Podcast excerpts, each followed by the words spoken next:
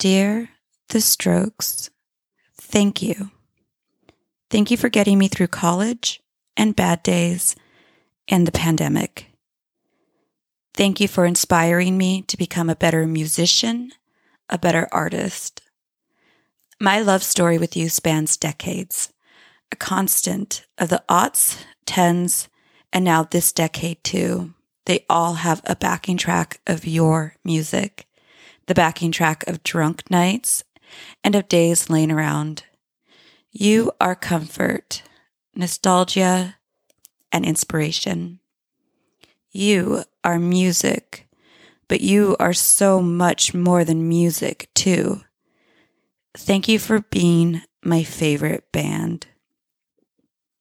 XOXO Trey.